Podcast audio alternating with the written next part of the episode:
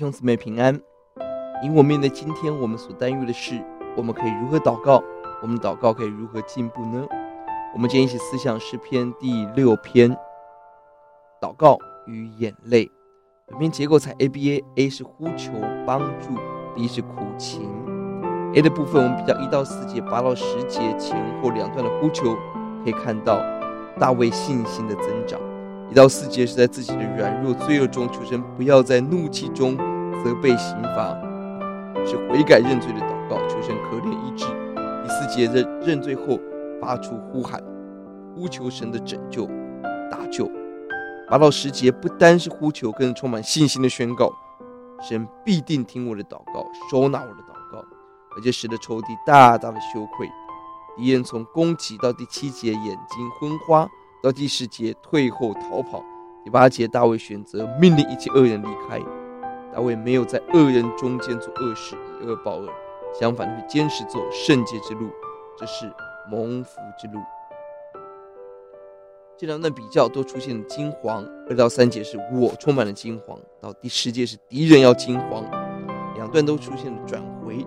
四节是求神转回搭救，第十节是敌人要转回。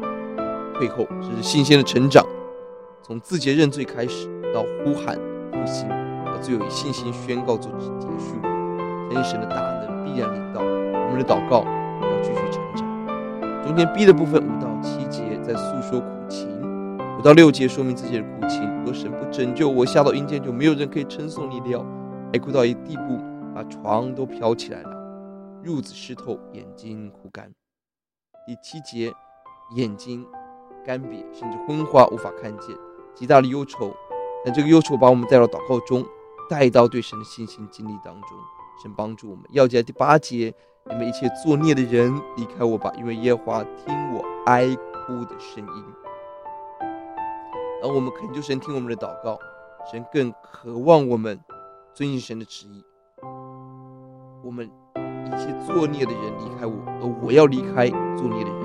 神是守约是慈爱的神。我们要遵行神的约，离开罪恶，神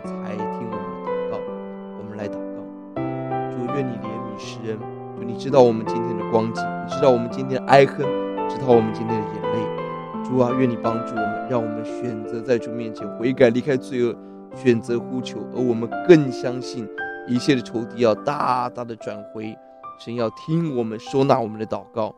神要成就一切，超过我们所想象的。谢谢主，仰望你的恩惠，听我们的祷告，奉耶稣的名。